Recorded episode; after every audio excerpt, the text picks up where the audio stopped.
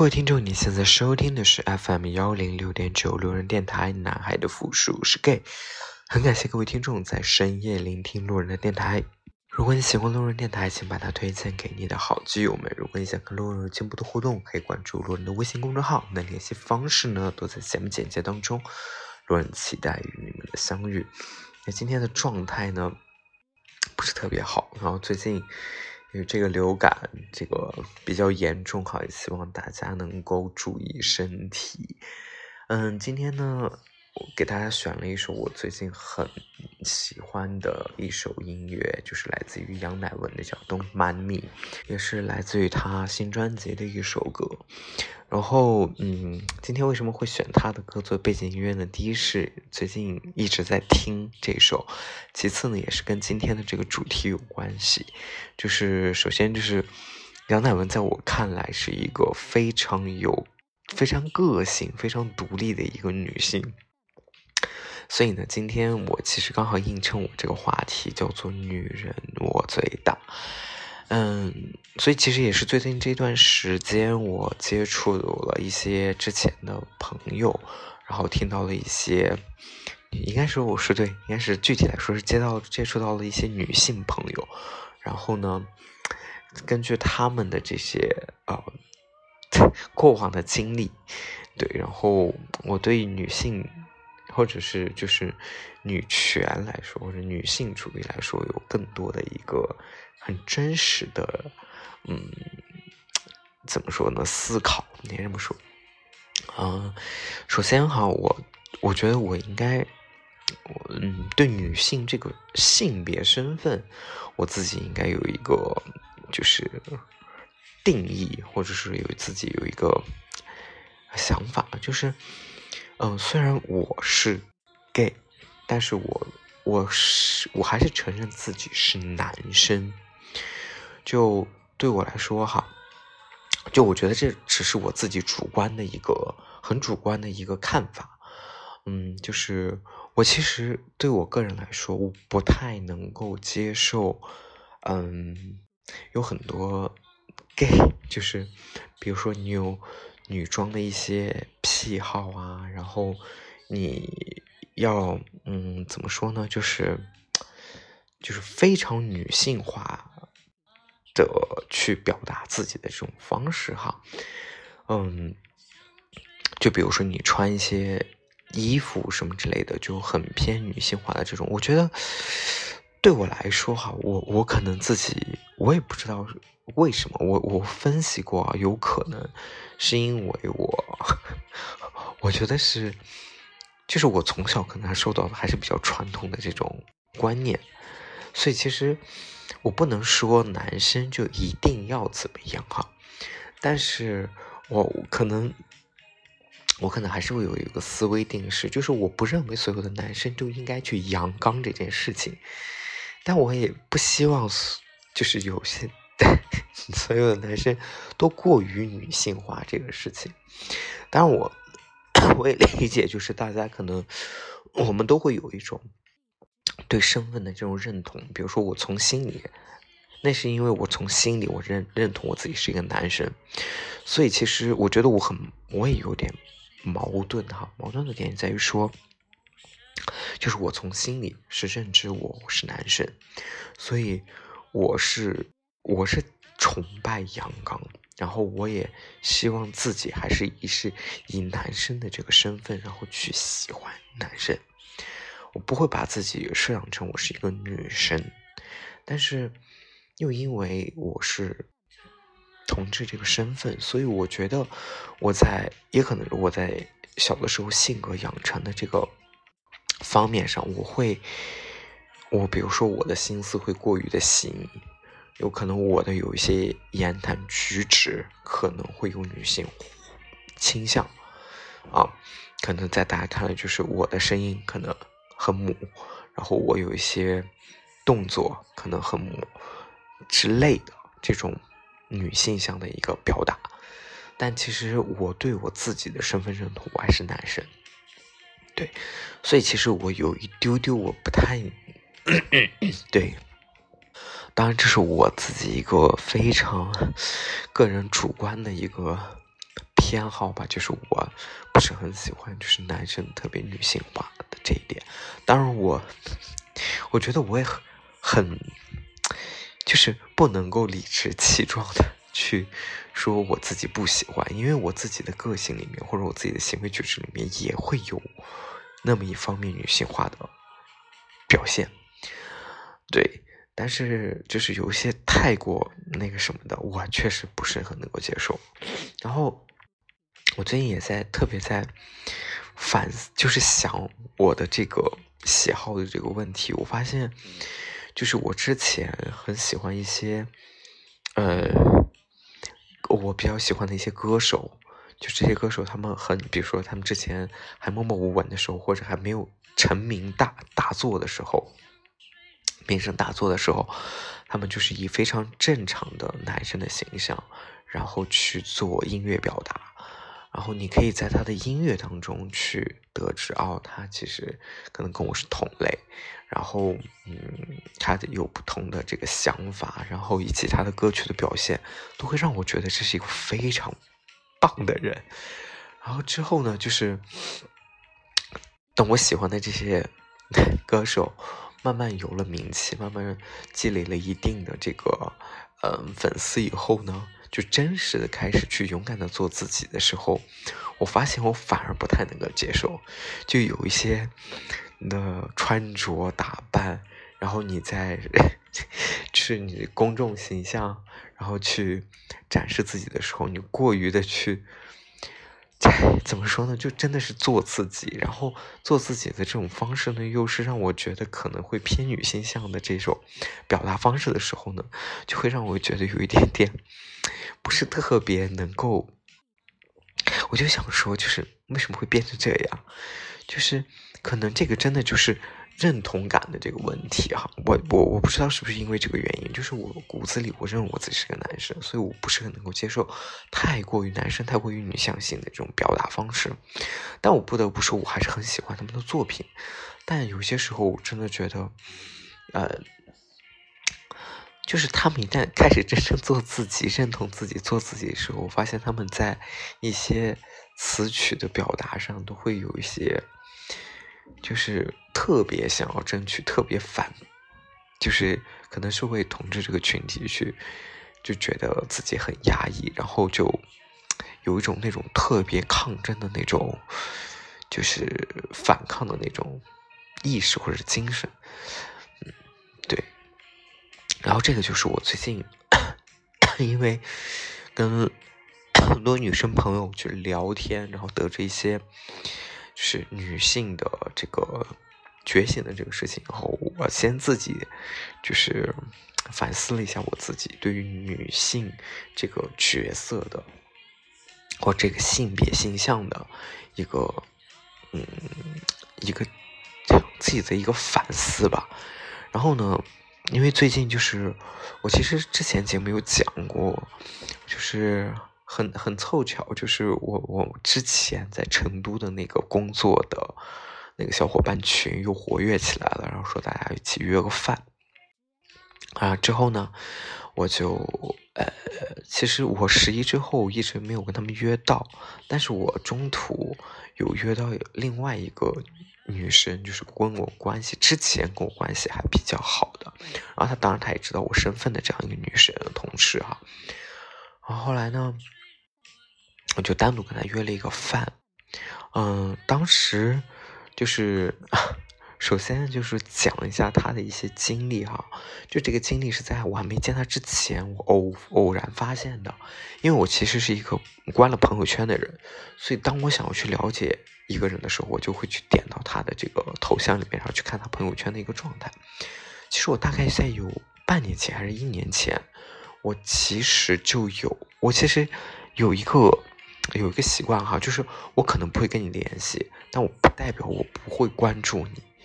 就是我认为你是我的朋友的时候，我可能就会去看看，因为有些朋友确实就像我之前说的哈，就是他是一个阶段性的，就他可能在我成都的那工作的那段时间去陪伴了我，然后但是当我离开了成都以后，我们其实交集就会少很多。所以就是那个时候呢，就是我可能会一年可能会跟他聊上一次天，大概是这样的一个频率。然后我大概是半年前去看这个女生一个动态，然后就发现这个女生其实，因为这个女生她其实已经结婚了蛮早，大概三年前还是4年前应该结婚了。然后我发现就是他的动态里面再没有出现过，大概有多久的时间，可能有大概有1年多的时间，再没有出现过她老公的任何信息。其实我当时的下意识我就觉得可能出了一点问题，就是他的感情状况出了一点问题。然后后来呢，就是那天跟他见面的时候，我就跟他聊，其实一开始我并没有跟他聊到这个话题，就没有聊到他自己的感情的一个状况。其实当时他主要是聊的就是我们那一群人里面几个女生的最近的一些家庭的状况。因为我发现其实大家庭状况都不是特别好，其中有一个女生离婚了，然后呢就比如说 A 离婚了，好，然后呢我之前非常就是怎么说呢，就是非常我觉得很感激的那个女领导，然后也是现在在做全职太太，当然家庭生活可能还是比较幸福的，但是后续我也会说一些她的一些事情。然后还有一个呢，就是说这个B 女生吧， B 女生她也是 B 女生呢，也就是老公就是待业在家大概有1年多的时间，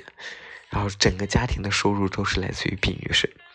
所以就一直处于这种状态，然后自己还要带娃，然后还有养家，就属于这个女强人的一个形象。对，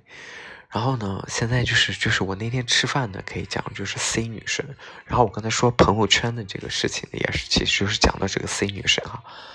然后后来呢就是我先说一下我最开始对于 C 女生的一个感官。就是 C 女生呢，其实在我跟她一开始的时候，我一开始认识接触的时候，在工作上接触的时候，我不是特别的喜欢她。就是你知道我这个人，我是一个，我不能说对女生有歧视，但是我会对长得好看的女生有敌意。所谓的这个敌意呢，是不是说我们就是会去竞争男性资源当然也可以这么说，就是我认为是这样的，就是因为我们在很多的这个电视剧也好现实当中这个报道也好，我们会就是获得很多的这种女生因为长得漂亮什么的，然后获取更多的好处利益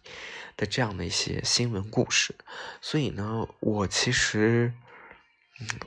很讨厌这件事情，所以我会对长得比较好看的女生会有一些厌烦的情绪。然后呢，所以他第一次见我的时候，他后面跟我说，他说他第一次见我的时候，他觉得我看起来很凶，就是我沟通工作的时候，我其实是就是就事论事，我不会前面加很多的什么什么称呼什么之类的，他就会觉得我这个人显得很凶。这是他后面说对我的第一感官。然后后来呢，就是也是因为有一次我忘了干嘛，就是他突然就是工作上我们的交集会慢慢变多，但是他因为长得漂亮，所以他其实这个女生跟因为他其实他是做市场的，做市场岗位的，所以他经常会有一些老板会带他出去有一些应酬。当时他其实很年轻，我记得那当时他应该可能就是刚大学，那时候他其实还在实习，大概可能也就是20、21的样子。所以当时呢，就公司就会有一些不是特别好的一些传闻，对，就是可能老板喜欢他呀，然后怎么样啊，就是老板有可能有些时候就是可能会表达一些什么送一些东西啊什么之类的，有可能哈。然后后来呢，我是因为在工作当中就跟他接触的比较多，后来有一次他就主动就是说邀请我吃饭，然后呢我们是在那一次吃饭当中，他很直接的就问我身份的这个问题，然后我就也很乐意的回答我说就是，然后也可能是因为就是他知道我的身份，而且他后面跟我讲，他其实他有一个很好的一个朋友，其实也是gay，所以就是他特别能够感觉自己能够跟 gay 成为很好的朋友。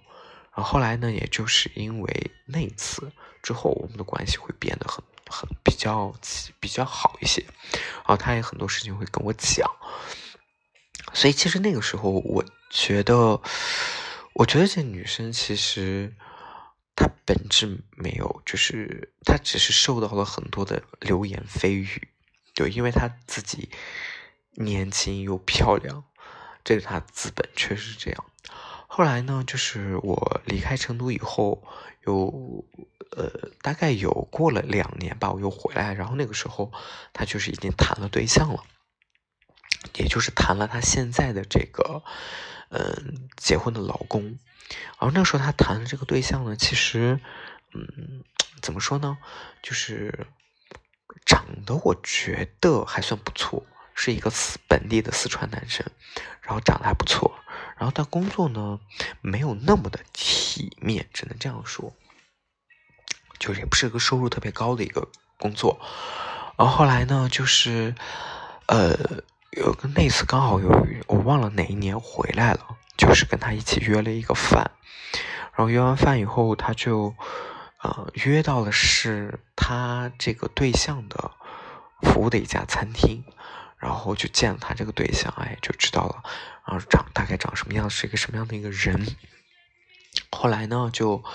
大概很快吧，应该是大概可能过了半年多左右的时间，他就闪婚了。他结婚非常的快，然后后来结婚大概2年的时间吧，他就生了孩子。对，这个就是我在这次见他之前对他所有的了解了。就是其实当时他结婚的时候，我觉得我不知道哈，就是我觉得他有一丢丢在赌气的成分在里面。为什么这么说？我会觉得就是因为当时在公司里面很多流言蜚语，就是我走了以后，他其实还继续在那家公司，他从实习一直干到转正，他其实待了还蛮久时间的。然后后来呢，就是我有一丢丢感觉，就是他为什么这么快的去结婚，然后并且他结婚的这个对象呢，就是说实在话，以经济实力的条件来说，那肯定是不如我那个领导的。然后我觉得就是他很想去证明自己，就是他并不追求于金钱，依托于男性这件事情，就是他跟我们想象当中的好看的会利用资源的女生不一样。所以他，我觉得我不知道是不是真的假的，就是我只是有这样的一个，当时有个这样的一个判断。然后这次见了他以后呢，就后来我们吃饭都快吃到结束以后，他才真正的就是开始说他自己整个结婚之后的一个状况。就让我听完以后我真的是吓掉大鳄的这种。就是他因为他结婚没多久以后，他其实就辞职了。然后后来呢，他的工作一直说不上是稳定的工作，但是他对象呢，就是有正常的这个工作，有一定的这个收入。然后后来呢，就是她怀孕的时候，她跟我讲，就是怀孕快生了，她有一次就可能她公公来照顾她吧，可能公公照顾她的这个饮食习惯不是特别OK， 然后就可能跟她老公就说了一下，就说可能吃上不是很合胃口啊什么之类的。她老公就她老公就说了一句，就是为什么要生孩子？就当时她其实都快要临产了，然后她就觉得自己她都懵了，当时她就可能只是一句话，但是之后她没有想到，就是她老公真的完全不想要孩子这件事情，但是当时她最后还是把孩子生下来了。说白了就是她后面才意识到，她生孩子这件事情，她老公愿意答应生孩子这件事情，只是为了要去应付她的家里人，就是应付她老公的家里人，要有一个孙子可以抱，如此而已。然后她就给我讲，就是自从生了孩子以后，她的老公没有对这个孩子上过任何一份心，也就是说，孩子的饮食起居，所有的照顾，只要生了孩子以后，其实我这个同事 C 同事的爸爸妈妈就从家乡过来去照顾孩子，就一直在带孩子，所以其实说白了，他的意思就是说，这个孩子从小到大就是他的爸爸妈妈和他拉扯大的。他说有一次，就是他给我讲了一个他印象特别深刻的一件事情，就是疫情当时成都封了，然后后来呢，其实我觉得后来可能也是因为他真的对这个男生死心了，他真的选择去到其他的一个城市去工作，我当时也震惊了，就是因为他已经是生了孩子，然后他所有的家都在成都，但是他毅然决然的就是为了赚钱这件事情，然后去到其他城市工作。我当时真的后来我才知道，其实是因为大部分是因为他的钱是供孩子的，所以他承担了整个养孩子跟顾家的这个费用。她老公的钱她老公赚多少就自己给自己花多少，基本是这种状态。然后后来就是她给我讲了一件事情，就是她那个时候在外地，然后她的爸爸妈妈、孩子还有她的老公都在成都，然后好像说的是马上要被隔离了，然后他就说不行，他的孩子一定不能隔离在家。后来他就跟他爸爸妈妈商量说，让他爸爸妈妈把他的孩子带回老家，然后这样就是不要在成都隔离。然后后来因为他当时还在外地，然后他就给他老公打电话说，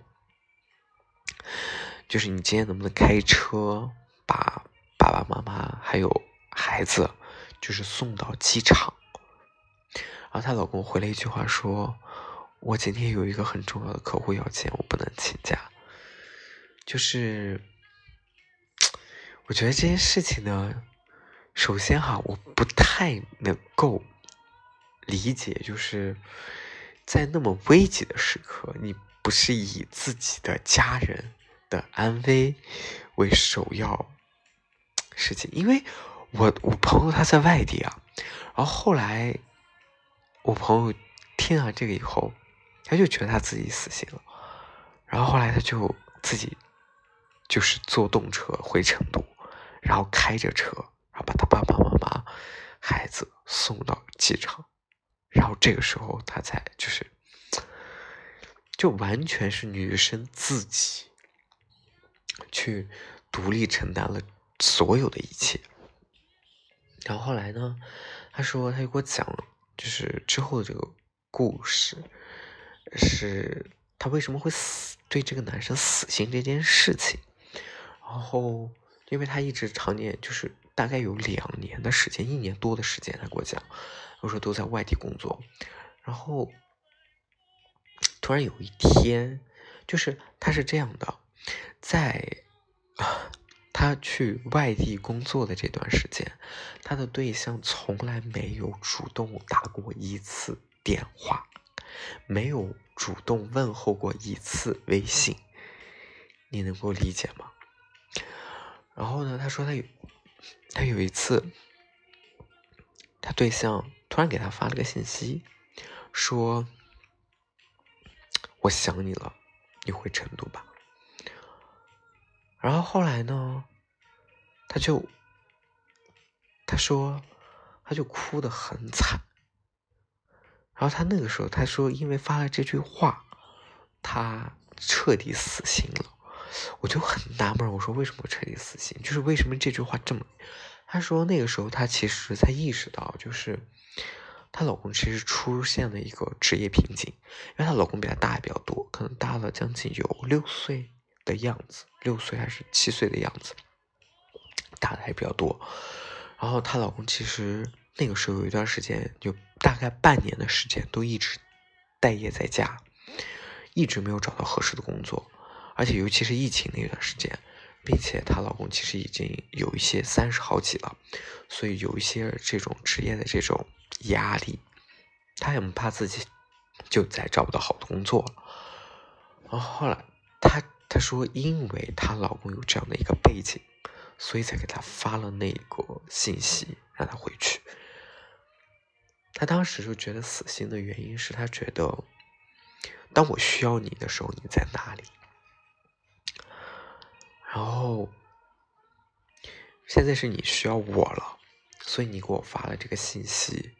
告诉我，我需要回去陪在你身边。所以他就觉得他彻底死心。然后后来其实我也问他，我当时真的很错愕，就这样的一个男生。当然哈，事后我又回想这件事情，我觉得我没有经历他的这个家庭的故事，所以其实我当时只是听这个女生单方面的给我陈述她的家庭的所有的这个事件，所以可能我会有一些主观的臆断，就是我觉得女生真的我这个女生朋友真的非常的厉害，我觉得这个男生很渣。然后呢，我其实当时有问他哈，我说为什么没有选择离婚这件事情。然后后来其实他就说，他最近就是回到成都工作，然后他其实现在做销售岗，自己的收入应该说还算不错，而收入比之前，他现在完全可以靠他自己去养活孩子，去养活他父母，养活家庭，应该是没有什么问题的，而他收入还是比较高的。然后我说你为什么不选择离婚？他就说，他其实对这个人真的现在可有可无的一种状态，但他其实还是考虑他的孩子其实不能没有爸爸这件事情。他觉得如果他的孩子再小一点，他肯定会去选择离婚。然后他说，所以他其实也试着跟她老公再去沟通，然后她也渐渐的觉得她老公现在有稍微一些的改变，比如说她的老公现在愿意在周末的时间去带她的孩子去一些培训课程，她觉得是有一些改变的。但是她对于这段感情来说，她已经彻底死心了。她说她现在跟她老公一起走在外面的时候，她也不会想着任何的什么牵手啊，什么这些亲密的动作，她都完全没有任何的这种欲望。对，就这种状态，就是大家晚上就是各睡各的，都是这种情况。所以啊，然后现在就是她，我觉得真的就是有失就有得哈，就她现在在婚姻上，我觉得算是比较受挫的这种状态下，其实她在事业上，她确实遇到了一个比较转折的一个高峰期，然后她现在事业会越做越好啊。然后她就跟我说，她说她其实挺后悔结婚这件事情，她其实挺后悔太早结婚，因为她今年才20 27还是28，他的孩子已经3岁了，你可以想象他在多年前的时候，而且那个时候是风华正茂的时候，他其实选择了结婚，选择了生孩子，然后选择在那段时间里面就是干着就是勉强维持生计的一些工作。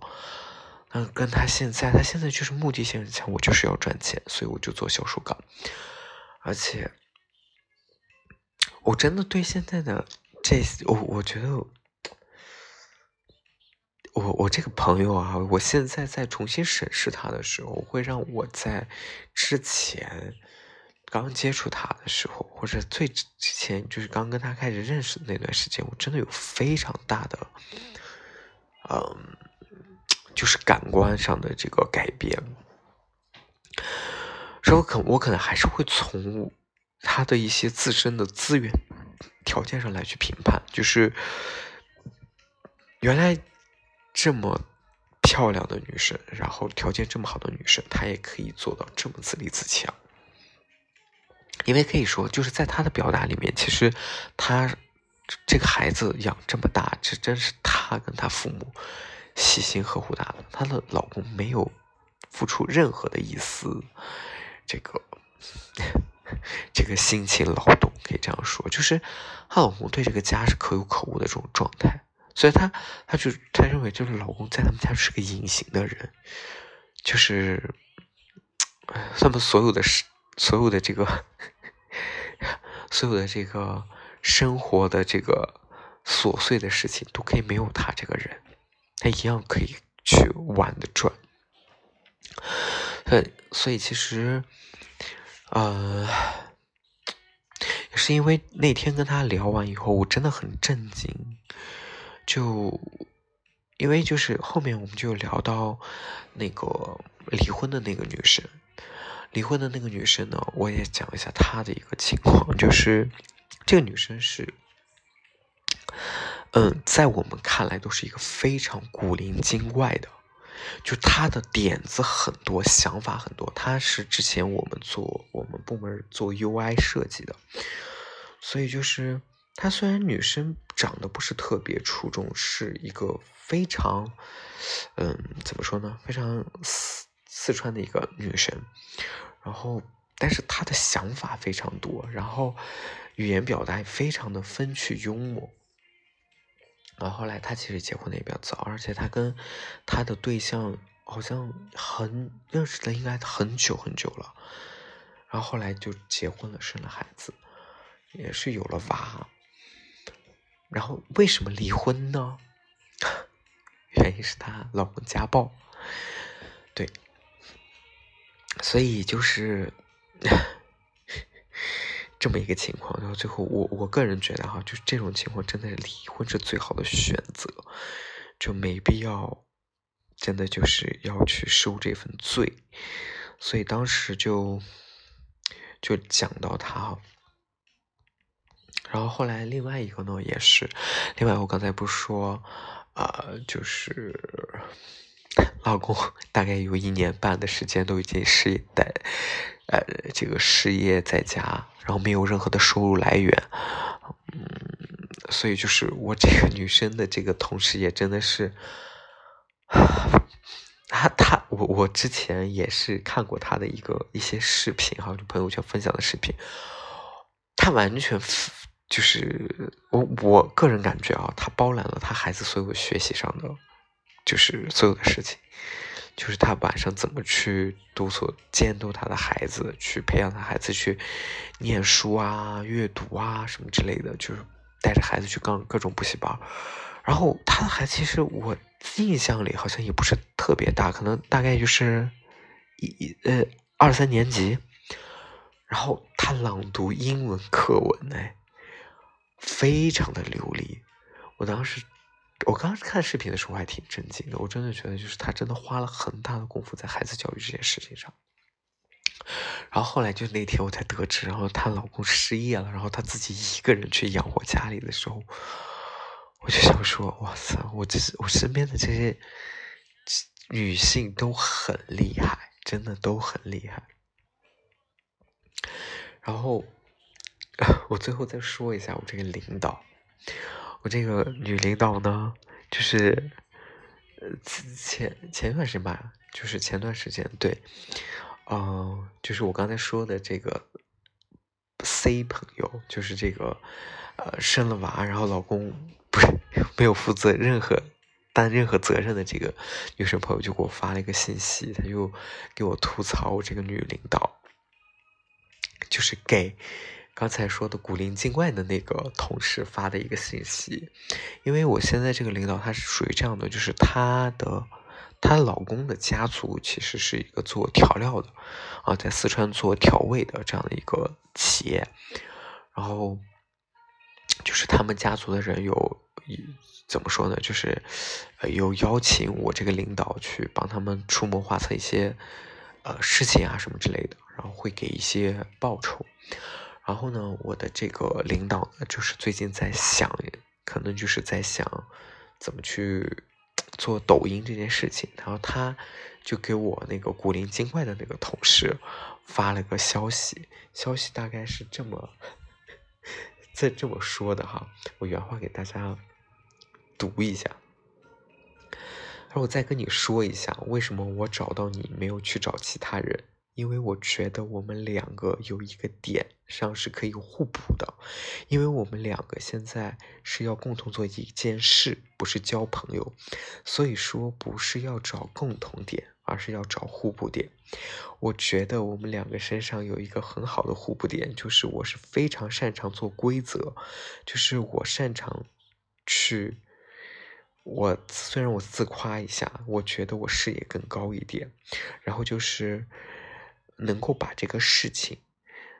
什么事情能做，什么事情不能做，这种事情想得很透，看得很透，这个是我觉得我的优点嘛。然后但是我觉得你的优点就是你鬼点子很多，你的思维很活跃，并且你的思维很活跃出来的那个输出是很有价值的输出。我觉得因为比如说我想到的一个点做的某一个视频账号的话，我觉得内容前期我倒可能会很丰富，但后期就会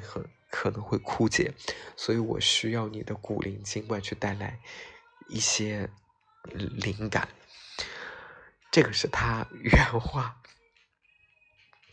跟我朋友说的，就是跟我那个古灵精怪的那个同事说的，因为他想要我这个同事一起去帮他去做一个抖音，这个抖音可能就是去卖他们的这个调料。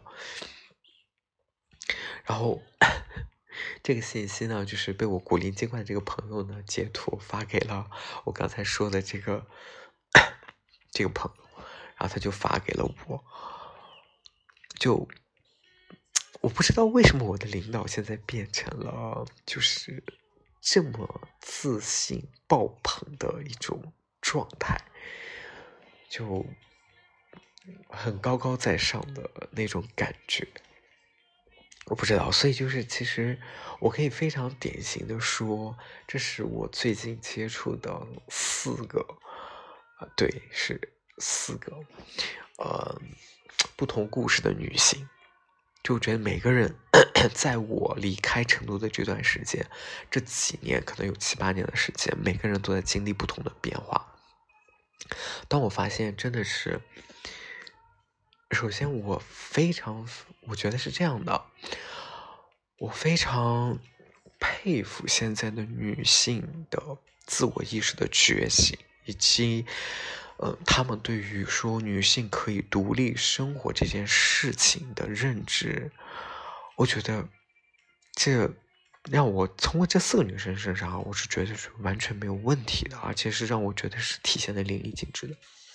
是真的让我觉得女性崛起的这件事情。然后呢，其次我真的觉得就是大家虽然同样结婚了，但是她们4个女性遇到的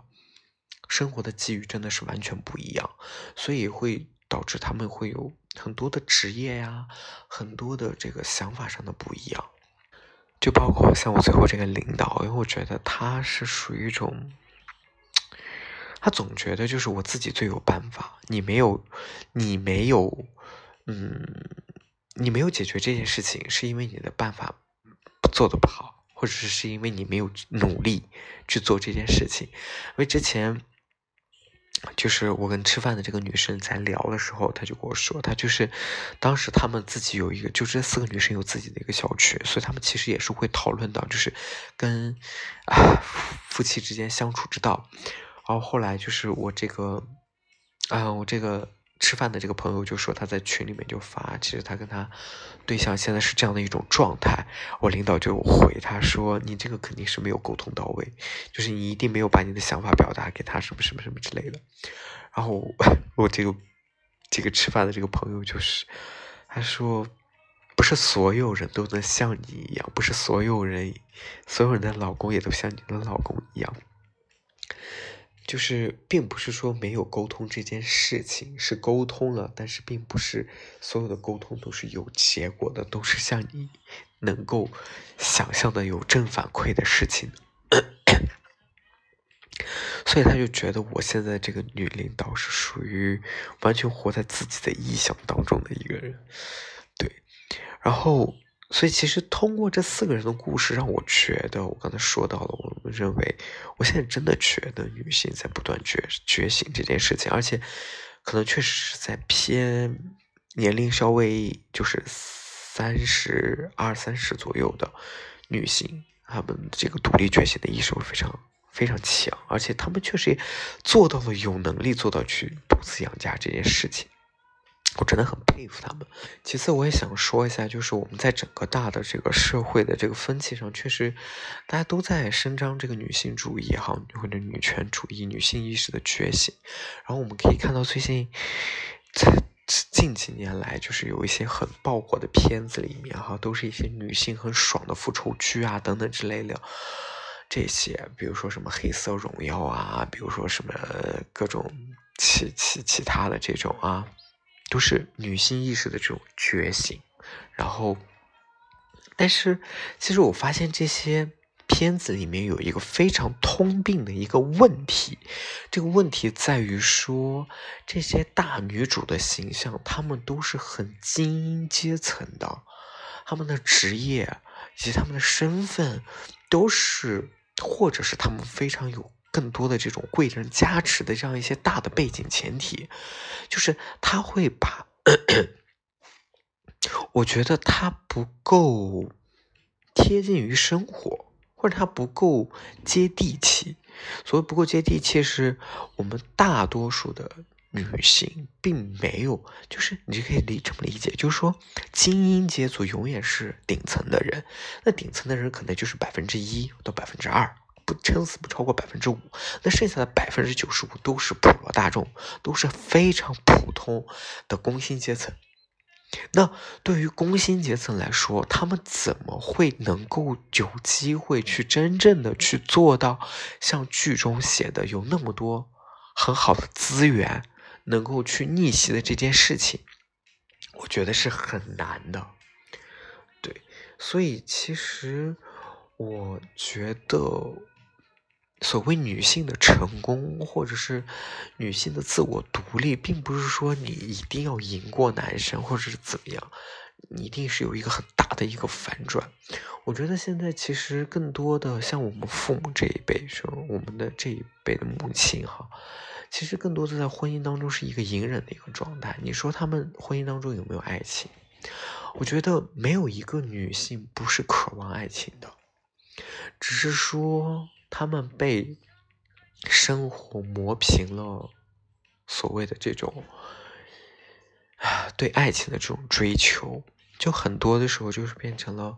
我都这把年纪了，我还追求什么爱情，就是这样的。所以他们其实真的没有体会过爱情这件事情。对，所以我更希望能够看到的是，我们很多步入中年的中青年的女性，在她的生活，她是一个很正常的一个工薪阶层，她是一个正常的一个上班族，她如何能够把这个她的生活过好，能够把她的家庭过好，或者是说她自己能够有意识的觉醒，然后让她自己能够变得快乐起来，而不依托于她的老公，不依托于她的家庭的时候，我觉得我更希望这种平凡的这种伟大的展现。我真的觉得像我母亲这种就是非常普通的家庭主妇，然后你怎么去追求你自己所谓的要的幸福是什么，对于这样的一个女性来说。所以我其实我更希望我们的社会表达，但当然这些女性在我们的这个很多互联网上的表达，其实她们基本上是不会表达自己的这种心声的，就是她们受很多很传统的想法固有的这种思维定式，哎，就觉得我也没有必要就追求这些，都这把年纪还要追求什么。对，就是这种我希望看到更多平凡的女性的意识的觉醒，或者是自我的从打心眼里就觉得我要过得快乐就好了，就这件事情，这个是我觉得我现在看不到，我看到的更多的是所谓的女性的精英阶层，包括我们在很多的电视媒体上看到都是精英阶层去发声，然后去逆袭，然后去战胜所有阻碍他们的一切男权主义之类的，就是这样的故事。所以其实我觉得对于或者是女性主义来说，我觉得有很多可以去之后有很多故事可以跟大家分享，就包括我最近遇到的年轻的女生的同事，我们同组的同事，我都发现大家其实现在的女性真的非常的独立有想法，她们很爱去体验，就他们每个周末都会去，不是去什么 live house 喝个酒啊，就是去什么雪场滑个雪呀、或者是自驾，然后女生自驾去哪个温泉酒店，然后去度假什么之类的，就是他会把自己的生活安排的非常的充实，然后他这一些行程里面可以没有男生这个角色，所以其实就是大家开始意识到，就是我只要自己快乐就好，我需要首先的是满足我自己的这种意识。我觉得这个是当代女性比较，我觉得非常令我很欣赏的一面啊。然后就是其次就是我再次觉得，我觉得女性很伟大。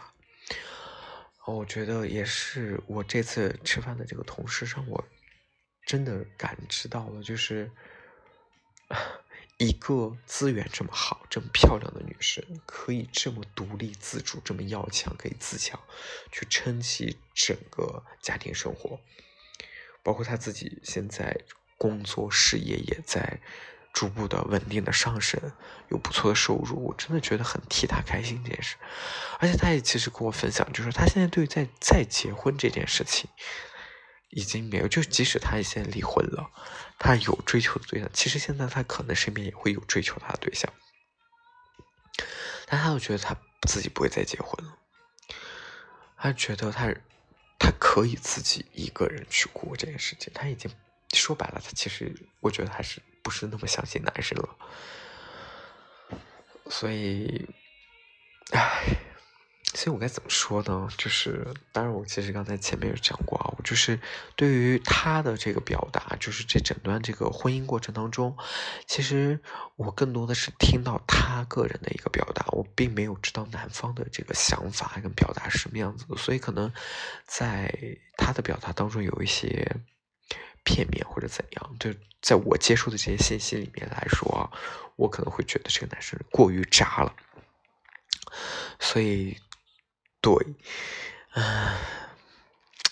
所以其实我再次怎么说呢？我再次再次表达一下我对于现在的独立女性的欣赏，我觉得真的很厉害。就有可能我觉得，